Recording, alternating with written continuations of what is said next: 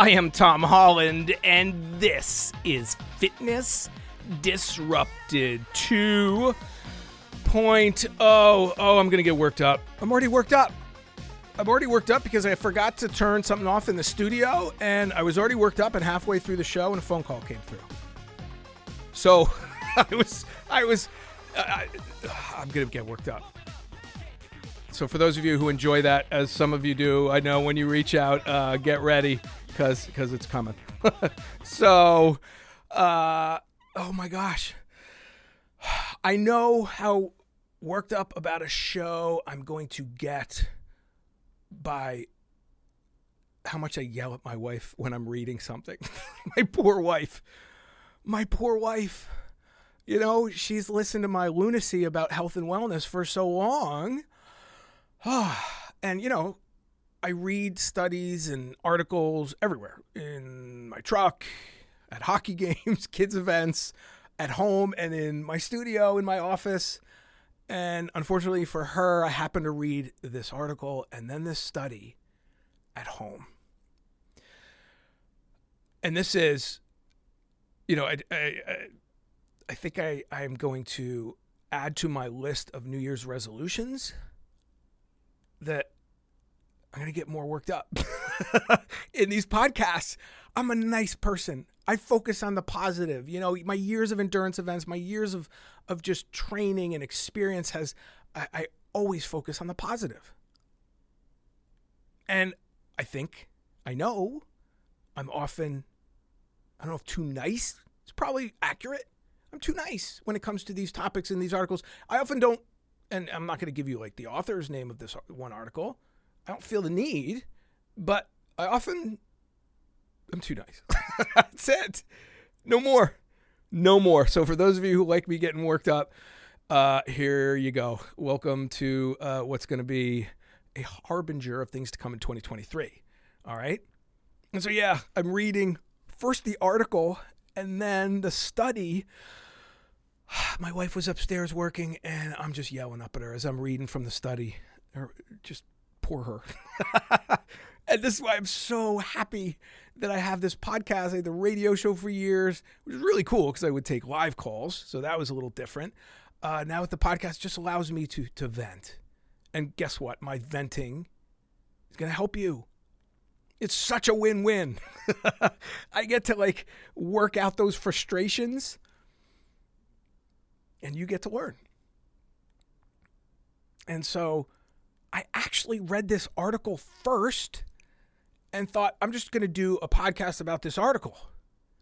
And then what I do, you know, you read the article, it's based on a study oftentimes. So read the article, then I click through to the study. I read the study and I, I said, oh my gosh, there's no way I can do, you know, both.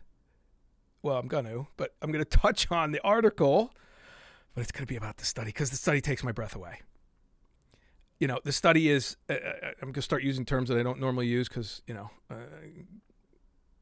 told not to growing up. the stupidest study I've ever read. There you go. To be scientific about it. It really is. And, and it, it's, it takes a lot for me to say that. No study is perfect. They're far from it. That's why at the end of a study, a good study will have what? A section on limitations. This one had one. Took my breath away even more. But the problem, people, is the messaging. And, and there's a lot here, but there isn't. You know, there is, but there isn't. You know, it came up with that line in, in health and wellness the simple is made complex and the complex is made simple. And yeah, you know, there's a lot of podcasts with a lot of fancy words and things like that. And I'm trying to give you all that you need to know and that you can use right away. We have one life. We have limited time. don't want to waste our money. And so I'm I'm always trying to condense this down, which is why I even shortened the shows. You know, and when I shorten the shows, people are going, "Why are you doing that? Keep them longer." 30 minutes for these type of shows, about an hour depending on who the person is for interviews, and then 10 minutes for the fit tips. There you go. Going to be consistent. Right? But this this is this is it's going to take my breath away a lot. So, all right, here we go. Reading the daily, you know, uh, do my Google search for exercise, nutrition, news, everything, what's current. And this one comes up. First, the article titled Eat Less, Move More Doesn't Actually Work for Weight Loss, according to a new study. Most people are going to stop there. Most people are going to go, oh, oh my gosh. But I hear that all the time. My doctor tells me that. My trainer tells me that. And most people aren't going to read past that. That's it. And so you're thinking it's the physiological, right? That wait a minute, the the energy, the, the Newton's laws and calories in, calories out, and all the BS that you're constantly, pun intended, fed from quote unquote social media experts, some doctors. We're going to talk about doctors, studies about doctors I just, you know, I've used the survivor example so many times and just heard on the news this morning. Maybe many of you did too. I'm not a survivor person, TV show, but won the million dollars, is donating it to a charity. But he said he lost 38 pounds on Survivor. And that's what I've seen. How many seasons have there been? Like 20, 30, 40? I don't even know. Almost every single person loses a ridiculous amount of weight on Survivor. Why? because they're eating less and they're moving more. There you go. I mean, is that an oversimplification? Yeah, but no. Yes, but no. so that was the headline. Eat less, move more doesn't actually work for weight loss, according to a new study. So people right away are going to be confused about the basic laws of like the world thermodynamics, energy, calories in, calories out, energy expenditure. That's a problem and I'm just going to read you the subtitle and one short paragraph from this article. And then we're going right to the study. Article's bad, but the study's worse. All right, subtitle This superficial advice may do more harm than good, a new study suggests. If you actually want to see the scale shift, here's what to keep in mind. And then the paragraph, well, it's like second or third, says, but for millions of Americans, including most of the 42% of adults who fall under the umbrella of obesity, uh, which is in quotation marks, and I would argue for a reason, uh, by potentially inaccurate body mass index standards, BMI. I'm going to come back to that in one second. A doctor's visit can be overflowing with uncomfortable moments. That's all I'm going to read you from this article. And right away, as I'm reading this article, first of all, I know from the headline itself the bias, but I'm not quite sure how deep the bias runs by the author, the writer. And then a couple paragraphs in, this one included, I'm like, here we go. By potentially inaccurate body mass index standards. What that person is saying, and there is a link to something, I didn't even go because I don't need to go. I know what they're saying. They're saying that body mass index, which is basically height and weight, there's square, squared in meters and stuff like that. It's height and weight. I am obese or overweight, depending on my weight, what I'm training for. At any given time, I'm, I'm overweight or obese by BMI standards. But that is because I have more muscle. Do I have some body fat? Of course, depending on time of year, more than more than uh, others. But it's not an issue when I go to my GP because my body fat is lower. Okay, so what this writer is alluding to is that, but is that the issue? Do we have enough people to say that BMI doesn't work for the vast majority of people? I mean, it's a tiny percentage that fall into that category because of muscle and not body fat. I would love and can't wait for the day when that's not the case. That's not today. We're not even remotely close. So, to include that in there, guess what? The people who need to know, like myself or, or bodybuilders, whatever it is, they know. But the people who need to believe that their BMI is a, is a problem, you just confuse them. Not okay. And let me just touch on for one quick second. And again, like, go in there in 2023.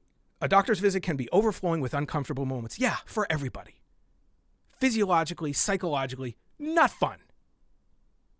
But guess what? We need to have those conversations. I did the whole interview with um, Steve Magness about Do Hard Things, The Comfort Crisis with uh, Michael Easter. You know what's difficult?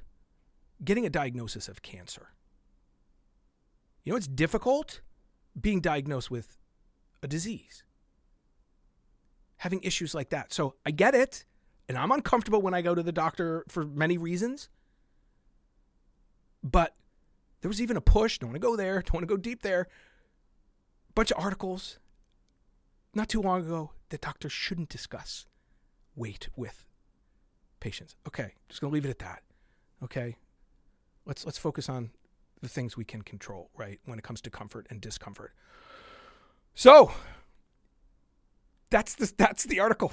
I'm not even gonna go into it anymore because it's the study, and the study is the article. Same thing. They just kind of regurgitated uh, the findings and and twisted them a little bit, but you did. That's the difference. You didn't have to twist them. They're that bad.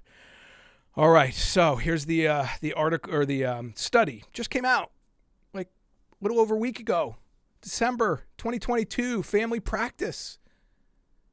And the title is What Advice Do General Practitioners Give to People Living with Obesity to Lose Weight?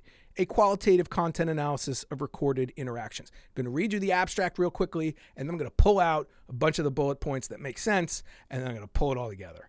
All right. So, uh, the abstract, the background guidelines recommend general practitioners take every opportunity to talk to people living with obesity about their weight. First of all, not true. Uh, as I just said, you know, there's a huge push that you're not allowed to talk to people about their weight, uh, including doctors.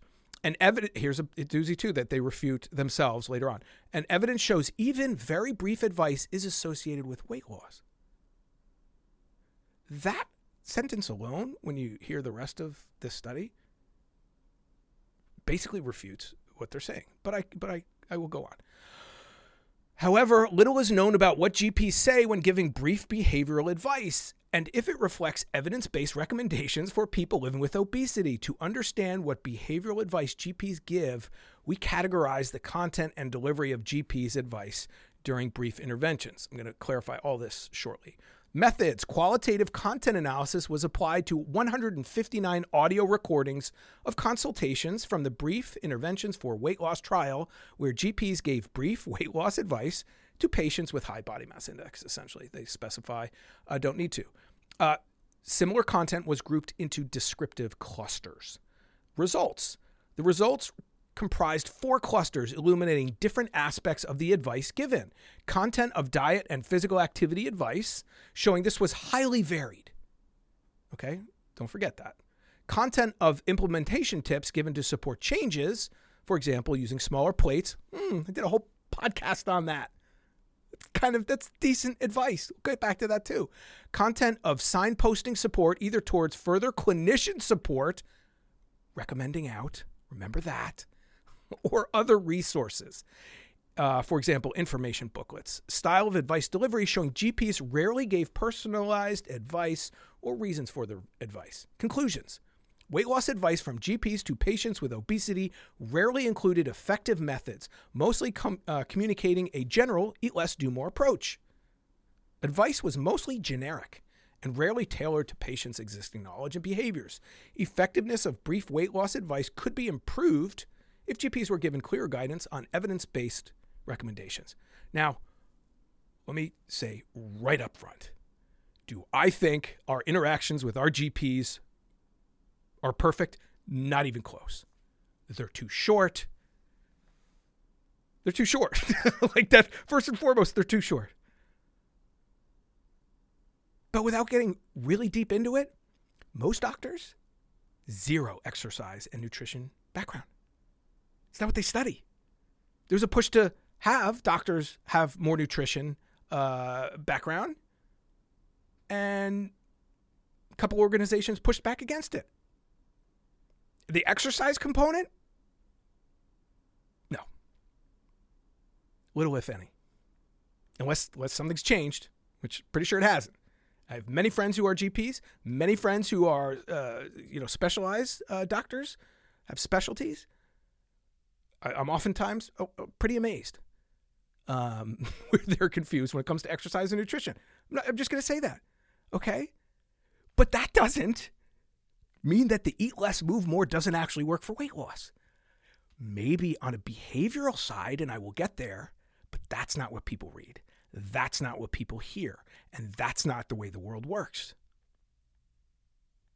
And what you're going to hear in this brief, just tearing apart of this study, is they constantly contradict themselves, saying it's too general, it's too specific, it's too general, it's too varied as far as the advice from the doctor. So, to clarify what I just read, basically what they did was they had a huge group, it was over a thousand, uh, that because of the way studies work, got whittled down to under 200.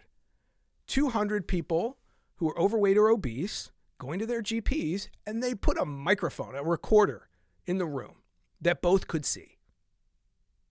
Okay? And then they recorded what advice the doctor gave to the patient. There's a problem right there, people, but I'll get back to that. And then they, as I said in the abstract, had four clusters, kind of vague in themselves, on what kind of advice the doctors gave. And then they judged that. It was pretty all over the place. Okay. And as you would probably expect, doctors gave a lot of different kinds of advice. And uh, again, I'm going to defend uh, the research in that, like, doctors talked about gluten free and intermittent fasting, and, and in places, according to what I read, where they probably shouldn't have and didn't have the requisite knowledge about what they were talking about. I mean, one talked about gluten free um, flour because it was less sugar. like, again, wow. Okay. Uh, and some specific examples, just going to read you from the study. One doctor said, Be careful what you eat and follow proper dietary advice. That's kind of good. Okay. Is it vague? Of course. Is there anything inaccurate? No. Now, this one I'm not okay with. not really. One doctor said, I think, yeah, just try and reduce your carbohydrates next. Now, I would argue, say process. Don't let them believe that all carbs are bad. But that was another absolutely verbatim uh, piece of advice that one of the doctors gave. Um, and another doctor, we do one more, said sometimes it can be worth, you know, you can get these little apps for your phone which can calorie count, and sometimes that can be quite useful to try to get an idea of how much you're eating and then how many calories are in it. That's not bad advice. That's not bad advice. Okay? And then they gave advice on physical activity. Uh, here's one. I'm going to read you a couple more uh, when it comes to like physical activity and things like that. Uh, doctor, verbatim, increase your physical activity safely and in moderation. And that's going to help you from a medical point of view. Wait till you hear the, what the researchers came to the conclusion of. Uh, striding up a hill will burn more calories than running on the flat. It's all pretty darn good, especially when they don't really have training in it. and one more. Otherwise, it's a question of portion control, really, and trying to get as much exercise as your joints will allow. That's specific stuff, people. And that's pretty darn good. And let me just keeping this to half hour. Do you think if you put a microphone, a tape recorder in a room, that changes a little bit what people are going to say uh, for the positive or the negative? This shows you why studies are so hard when it comes to exercise and nutrition. And this is a really unique uh, study. Like, what do doctors say to their patients? But ideally, you don't let them know that they're being recorded. And you have some doctors that are recorded and some that aren't. The design of the study, I would say, that's just a small part of it completely flawed. Um, completely flawed. But I'm going to get to the specifics now of what they said. So let me pull out the, the bullet points. Uh, they said uh, a, re- a, recent systematic review and thematic synthesis of perceptions about discussing weight loss highlighted that clinicians reported a lack of knowledge about what advice they should give patients and feel poorly trained on the topic. So this was looking back at other studies. So wait a minute, doctors being honest? They're going, wait, we, we don't really know. We're, we're not told what to say, and we're not really trained in it. That's being honest. Now, here's where we get into some major problems, though, with the, the researchers. They say, and I quote, the notion that small changes in behavior can have large loss. Lo- See, I'm getting worked up. Let's start over. The notion that small changes in behavior can have large weight loss impact is a common myth. I'm going to read you a handful of these and then we're going to be done. Like, took my breath away. They don't back up almost any of these. They have a couple links to studies that are not worth even going to. The notion that small changes in behavior can have large weight loss impact is a common myth. I mean, the bias of these researchers is, is like so front and center, it's frightening. So what are they what are they saying? Okay, instead of a small change in behavior, so we want you to go walk 10,000 steps a day if you're walking 1,000 now, or we want you to walk 20,000 steps. We want huge changes in behavior right away. So really a notion that small changes in behavior over time, they leave that word that wording out, can have large weight loss impact. Every single person that I have had on the show and interviewed over the years who have made ch- major changes in their lives have done small changes. Oh, I started bringing my lunch to work.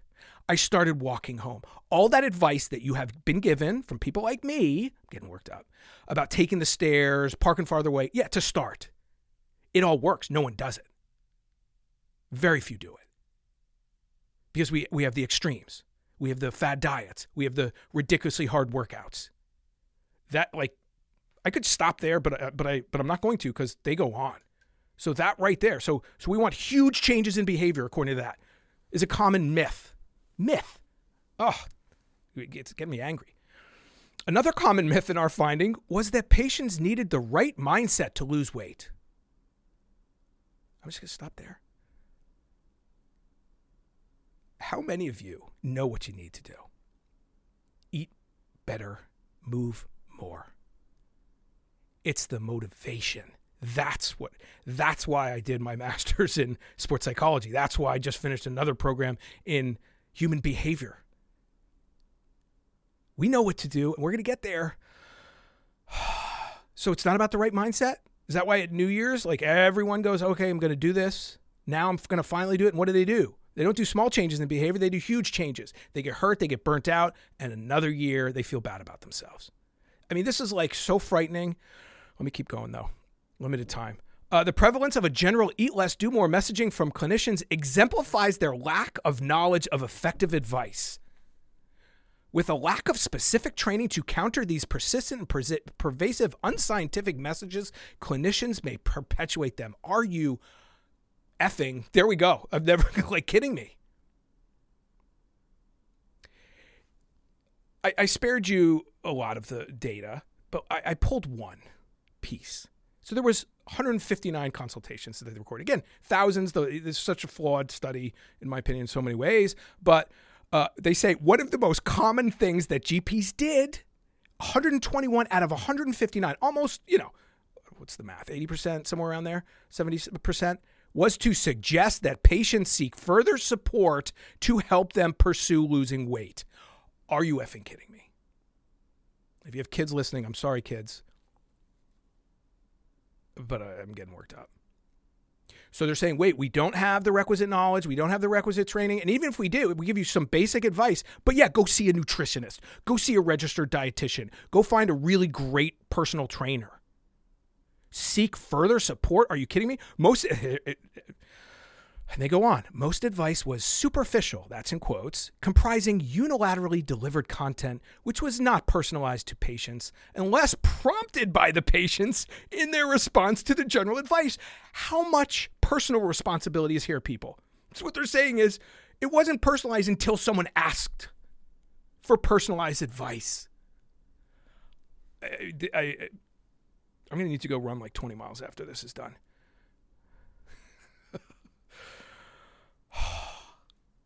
One final thing. Uh, they say, we found that when GPs were more specific than do more, do less, the advice given was highly varied. I'm gonna throw up. like I'm that, I'm that like wait, you you're saying it's too general? What what was the line right before that? Comprising unilaterally delivered content. It's like these people didn't even read their own research or what they wrote, their own uh, study comprising unilaterally delivered content which was not personalized to patients. Then we found that when GPs were more specific, like do more, eat less, the advice was highly varied. Yeah, because you want it personalized. Now, you could make the argument, well, when they say varied, they're talking. No, I just read you what a bunch of the advice was.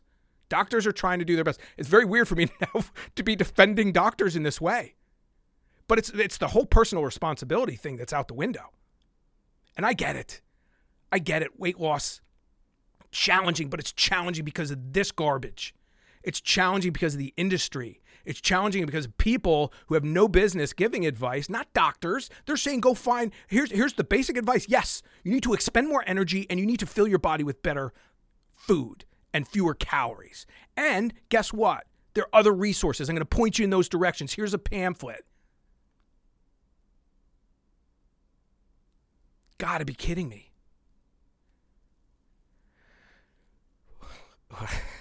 Two more lines. And then I'm going to wrap it up. They say in the study people are often aware of what they could do to lose weight, but require strategies and support to enact these behaviors. Let me back up. Let me back up. Another common myth in our finding was that patients needed the right mindset to lose weight. Mindset and behavioral strategies, uh, they go hand in hand. And they're saying they know they need to move, people need to move more and eat less. And I know that many of you are struggling with this, which is why I get so worked up. Let me read it again, though. People are often aware of what they could do. You just said in this whole study that people are clueless, basically, going to their doctor for specific advice, but not specific. They don't want it varied. They want it tailored to them, but they know what to do, but they require. So, so now it's not that the doctor's not giving the advice of move more, do less, which that's probably what the what's the awareness? What's the aware? Uh, uh, you know, I'm getting like this is this is the most worked up about anything I've ever read, and that's saying a lot. That's saying a lot. So what's that awareness? I want to just speak to these researchers. What's the awareness that they should move more and do and and consume better foods? Or is there something I'm totally missing? Is it that they should take pharmaceutical drugs? Is it they should go on a restrictive diet that doesn't work long term?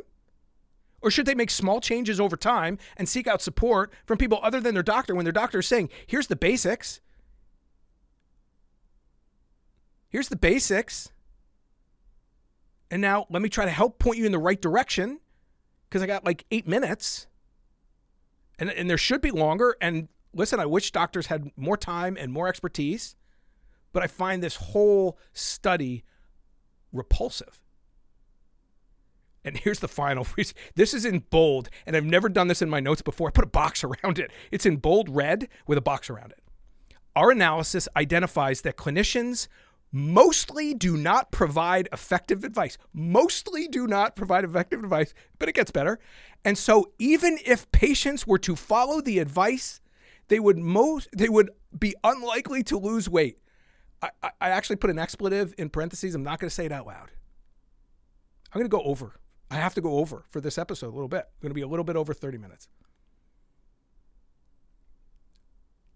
Like, oh, I wish I had a heart rate monitor on right now. I have it on my wrist. Inaccurate. None of well, actually. Our analysis identify your analysis. Analysis. Completely subjective what they decided was important. What they decided was good advice. Based on what? And here's definitely going over. Our analysis identified that clinicians mostly do not provide effective advice. Mostly do not. And so, do you realize uh, p- people who have no, if you have no idea how to read a study, do you realize what this line means? So, even if patients were to follow the advice, so in other words, they didn't follow up. they don't, some of these 100 what was 159 people they may have been successful at, at they, there was no like and six months later we followed up to see if these people had lost weight six months later we followed up to see if they were at the gym hired a trainer went to a nutritionist there's nothing that i could find it, this is this is like this is crazy town this is absolute crazy town and one final, I keep saying one final. A fir- so under their limitations, there's one that I pulled. Like, there's one that I pulled. A further limitation was that participating clinicians were encouraged to provide weight loss advice in around 30 seconds. I, I, I, I'm speechless. they limited what did, they wanted the doctors to do everything that they said, provide personalized nutrition, exercise, motivation advice in 30 seconds or less. I'm speechless. And I, I ran over. And, and like that bothers me. Unbelievable, people. Unbelievable. I'm going to finish with this, though. This is kind of cool. I pulled another headline that I came across. Same study. Here's what's wrong with the media when it comes to exercise. So many things, but same exact study. So the one I read you, headline was Eat Less, Move More doesn't actually work for weight loss. Okay? Same study. Here's a headline from, I would argue, a better uh, publication, but nonetheless. Doctors' weight loss advice to people with obesity is unscientific and vague. Same study. It's unbelievable. It's hard not to get frustrated, and, and uh, I'm already frustrated, depressed at where we're going. And it's getting harder and harder to put out the, the right information in the publishing world. I keep talking about that. I want to go deep into that, but it just is. So I'm going to do what I'm going to do. All right. I'm going to continue to do this. I'm going to continue to get worked up because my my goal is for all of us. It's a great line, actually. Three words: live better, longer. You can put live longer, better, live better, longer, live longer lives, and quality within those years. And this is not okay like we can't let me say it once, at least in this podcast. We can't be PC about health. It will literally kill you. And I get it. It's really hard to speak to an audience that I know is struggling with these things. But we got to get uncomfortable. And I want to get you results. That's the thing. And you can get results, but you can't get there if you follow advice and programs and people that don't know what the heck they're talking about and are biased beyond belief. And I'm being nice. They're also not. Not really smart. I said it. It's not okay. We're not selling shoes. You're keeping people from living their best lives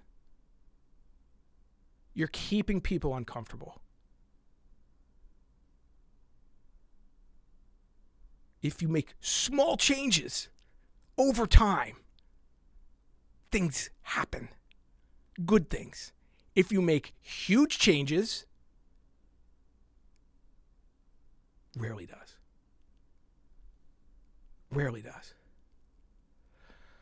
Oh my God, I got to read it one more time. So even if patients were were to follow the advice, they would be un- unlike. That's a study. That's a study. It's not a study. It's garbage. okay, I'm gonna stop. oh, I got to take a nap. No, see, that's the difference. I know I need to get it out. Exercise. We're gonna talk about the catharsis hypothesis too. Thing I was studying recently about how like certain ways to blow off steam and and what's conventional wisdom about uh, one way that's supposedly positive is not. But I digress. Uh, again, Tom H. Fit, Instagram, Twitter. reach out, questions, comments. Uh, this is a brand new feed. If you can support it by following it, subscribing, comments, whatever you want to do to help is greatly appreciated. Uh, teamholland.com is the website, fitnessdisrupted.com. You can email me through there okay, I'm going to start like I'm not taking advertisers. Uh, at least now for a while. Um, so I'm going to pitch my own little products here that can help you. Uh, but these are fun ones. So two new brand thing, brand new things I did. Cameo. I don't know if any of you use that, but if you're like doing a race or you have someone who's you know done a workout program or needs like a shout out, uh, I am on there now to do that to just help motivate you. Um, you know, and if you accomplish something and you have someone who followed a, a plan or read a book and you know did a race, whatever. Uh, I am on Cameo. I'm also in the next day or two going to be on the Skillr app, S K I L L R, um, and that's where one on one. If you want to book some time and it's just by the minute, uh, if you have a question, you know, questions about whatever, um, and you want one on one advice, uh, Skillr app, uh, I will be on there as well. Um, so just two uh, other ways to kind of interact. Um, and again, I'm just going to bring you the best information, people. That's my bias. I, I, I, I don't want to be, uh, yeah, I'll just leave it at that. Uh, because remember, the th- so yeah, I'm, I'm tired now. my heart rate's going down. Oh, there are three things we all control, and I don't ever want you to forget that. Which is why I say it at the end. If they, if people take away hope, if people take away your your belief that you can change, it's over. And I won't allow that to happen because we all control three things: how much we move, what we put into our mouths, and our state of mind. And that is awesome. I'm Tom Holland. This is Fitness Disrupted. Believe in yourself.